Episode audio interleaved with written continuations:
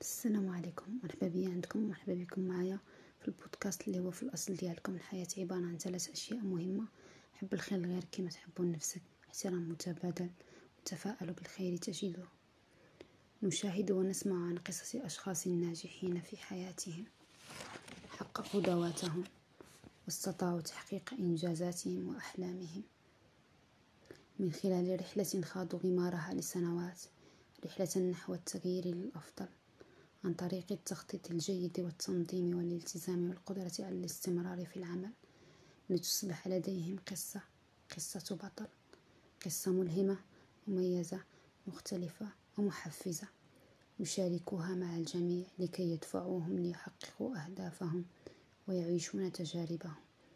أغلب قصص الناجحين تركز على مواجهة الصعوبات والتحديات، والمهم ألا تسمع لتلك الأصوات المحبطة الأصوات المحبطة التي ستصادفك في رحلتك نحو أولى خطوات نجاحك.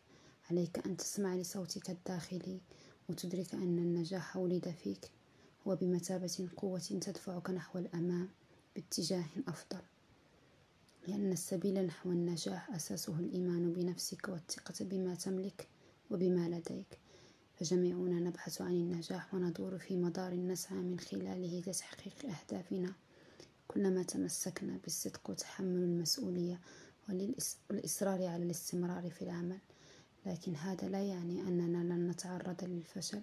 سوف نفشل، نتعثر، نتعب ونخفق، ولربما لائحة فشلنا قد تكون أكبر من لائحة إنجازاتنا، لكن هذا لا يعني أن نبتعد ونلغي مفهوم التجربة.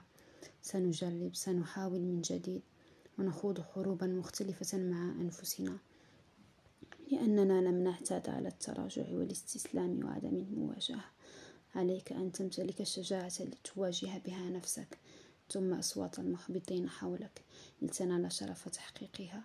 لا تتخلى عن أحلامك، لا تتخلى عن أهدافك، لا تتخلى عن شغفك في الحياة. لا تسمع لأصوات المحبطين والمشككين، لا تتخلى عن الإيمان بنفسك وقدراتك، لا تتخلى عن شعلة التغيير التي فيك.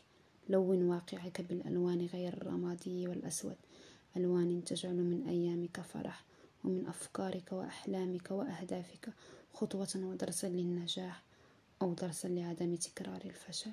كونوا بخير، في أمان الله.